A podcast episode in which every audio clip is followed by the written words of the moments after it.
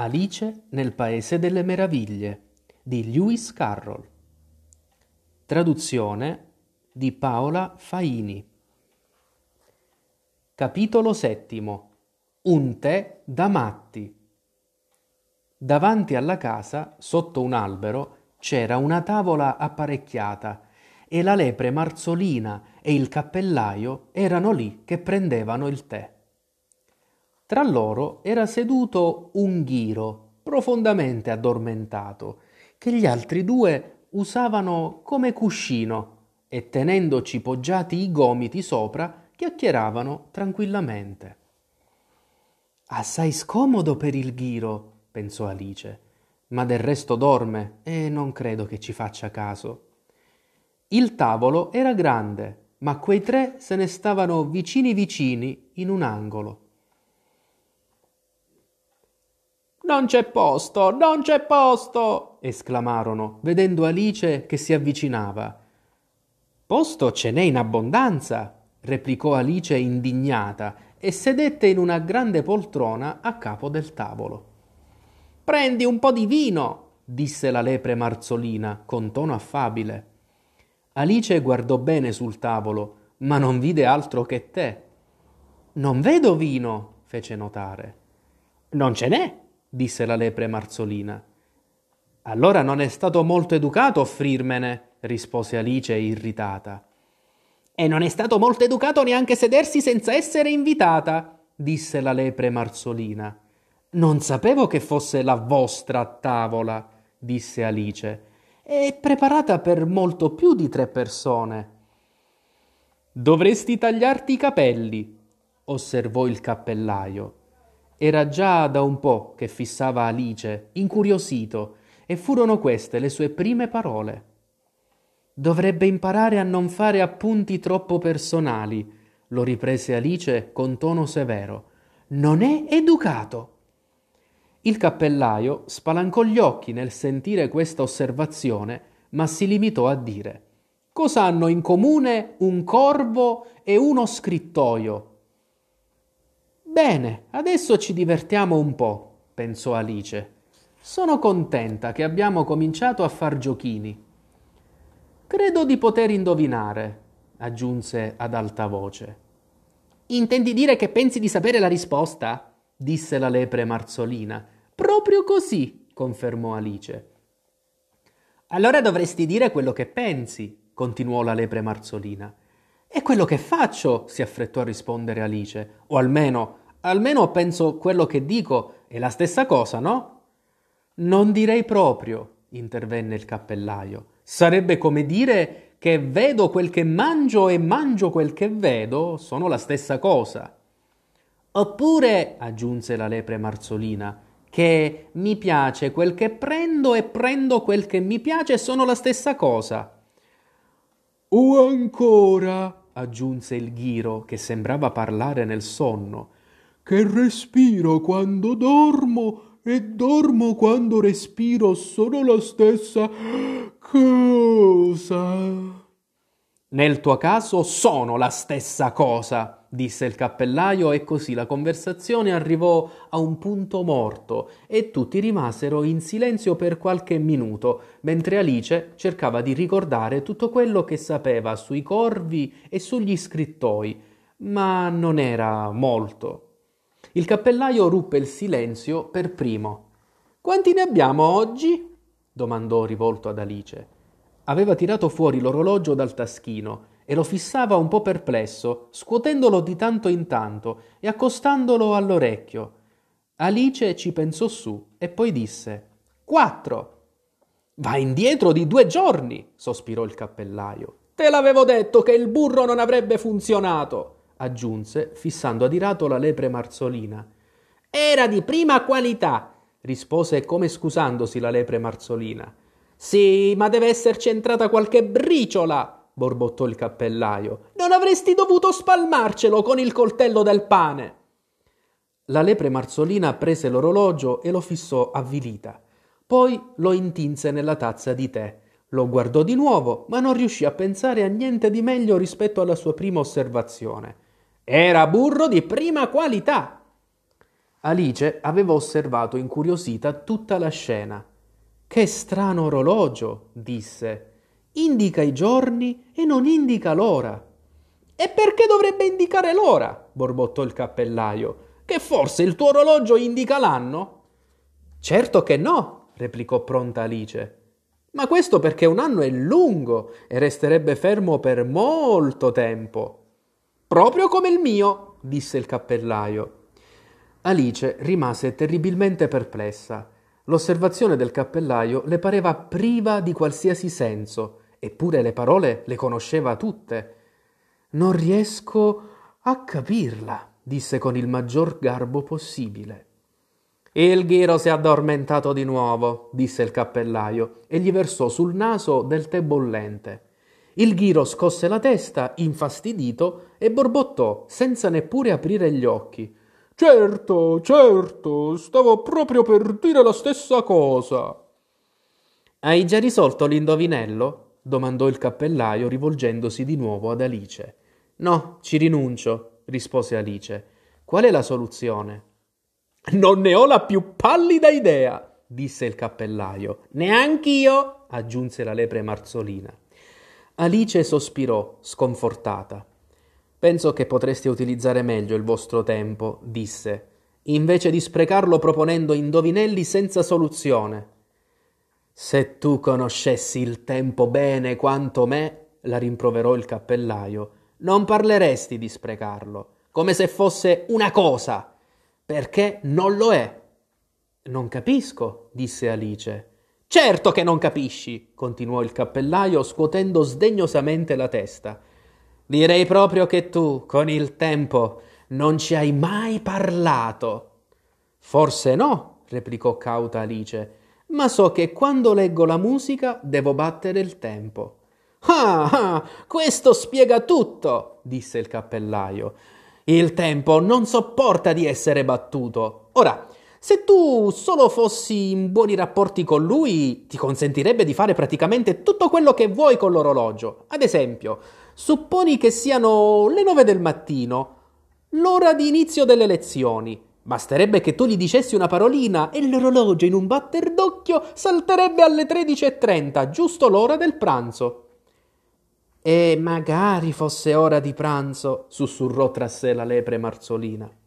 Certo, sarebbe fantastico, disse Alice pensosa, ma comunque non avrei appetito. Sul momento forse no, replicò il cappellaio, ma potresti lasciare l'orologio fisso sulle tredici e trenta tutto il tempo che vuoi. E così che fa lei? domandò Alice. Il cappellaio scosse la testa con aria lugubre. Io no, replicò. Abbiamo litigato lo scorso marzo, proprio prima che lei impazzisse, sai. E così dicendo indicò con il cucchiaino la lepre marzolina. È successo al concerto di gala offerto dalla regina di cuori, al quale io dovevo cantare. Strizza l'occhio, pipistrello, chissà mai perché lo fai. La conosci questa canzone? Ho già sentito qualcosa di simile, rispose Alice. Ecco, riprese il cappellaio, continua così. Sopra il mondo vai colando come un fulmine nel ciel. Strizza l'occhio. A quel punto il ghiro si scosse e cominciò a cantare nel sonno. Strizza, strizza, strizza l'occhio. E andò avanti senza sosta, tanto che dovettero punzecchiarlo per farlo smettere. Beh, avevo sì e no terminato la prima strofa, disse il cappellaio, quando la regina ha cominciato ad urlare. Sta ammazzando il tempo, tagliategli la testa. Che cosa selvaggia! esclamò Alice. Ed allora, continuò con tono lugubre il cappellaio, il tempo si rifiuta di farmi anche il più piccolo piacere. Ormai sono sempre le sei del pomeriggio. Alice ebbe un'idea brillante. È per questo che ha apparecchiato per il tè? Domandò. Certo, è per questo, disse il cappellaio con un sospiro. È sempre l'ora del tè e non c'è mai il tempo di lavar nulla tra un tè e l'altro. E così girate intorno al tavolo, no? disse Alice. Proprio così, rispose il cappellaio. man mano che usiamo le tazze. Ma che succede quando siete di nuovo al punto di partenza? si azzardò a domandare Alice. Che ne direste di cambiare argomento? intervenne la lepre Marzolina sbadigliando. Comincio a essere stanca di questo discorso. Propongo che la fanciulla ci racconti una storia. Temo di non conoscerne nessuna, disse Alice, piuttosto allarmata dalla richiesta. Allora ce la racconterà il Ghiro, gridarono all'unisono. Svegliati, Ghiro! E lo punzecchiarono dappertutto. Il Ghiro aprì gli occhi lentamente. Non dormivo, disse con voce roca, flebile. Ho sentito, oh, ho sentito tutto parola per parola. Raccontaci una storia, disse la lepre Marzolina. Sì, per favore, lo pregò Alice. E fa presto, aggiunse il cappellaio, o ti addormenterai di nuovo prima di aver finito. Ok, c'erano una volta tre sorelline, cominciò dunque il ghiro. I loro nomi erano Elsina, Luisetta e Tildina e vivevano in fondo a un pozzo. E cosa mangiavano? domandò Alice, sempre molto interessata a quel che si mangiava e si beveva. Si nutrivano di melassa, disse il ghiro, dopo averci pensato un paio di minuti. Ma eh, guardi che non è possibile, fece notare Alice con molto garbo. La melassa si prende quando si è malati. E loro lo erano, disse il ghiro. Erano molto malate. Alice cercò di immaginare quello stranissimo modo di vivere, ma la cosa la lasciava molto perplessa. Così riprese. Ma perché vivevano in fondo a un pozzo? Prendiamo un altro po' di tè, disse la lepre Marzolina ad Alice con molta cordialità. Non ne ho preso affatto, replicò Alice con tono offeso, e dunque non posso prenderne un altro po'. Vorrà dire che non puoi prenderne un po' meno, disse il cappellaio. È molto semplice prendere un po' più di nulla. Nessuno ha chiesto il suo parere, disse Alice. E adesso chi è che fa gli appunti agli altri? Commentò trionfante il cappellaio. Alice non seppe cosa rispondere. Così si servì un po' di tè e di pane e burro. Poi si rivolse al ghiro e ripeté la domanda. Perché vivevano in fondo a un pozzo? Il ghiro ci pensò su un paio di minuti e poi disse Era un pozzo di melassa. Non esiste nulla di simile. Alice cominciava ad arrabbiarsi sul serio, ma il cappellaio e la lepre marzolina le fecero cenno di tacere e il ghiro le fece notare con tono seccato. Se non ti riesce di essere educata, è meglio che la storia te la finisci da sola. No, la prego, continui, disse Alice con grande umiltà. Eh, non la interromperò più, anzi scommetto proprio che ne esiste uno. Uno. Ma guarda un po', disse il ghiro indignato. Tuttavia accettò di continuare. E così queste tre sorelline imparavano a estrarre. Cosa estraevano? domandò Alice, dimenticando completamente la promessa che aveva fatto. Melassa, rispose il ghiro, questa volta senza neanche notare l'interruzione. Voglio una tazza pulita, interruppe il cappellaio. Avanziamo di un posto.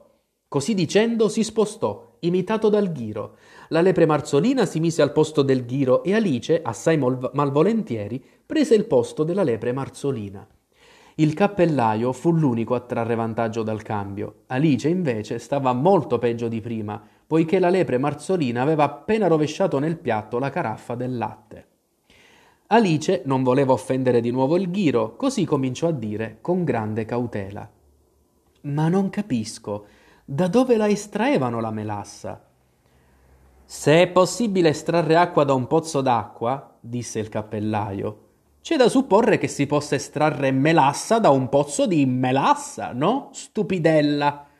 Ma loro ci stavano dentro, disse Alice al ghiro, decidendo di non far caso all'ultimo commento. Certo che ci stavano, disse il ghiro. proprio dentro. Questa risposta confuse a tal punto la povera Alice che lasciò parlare il ghiro per un po' senza interromperlo.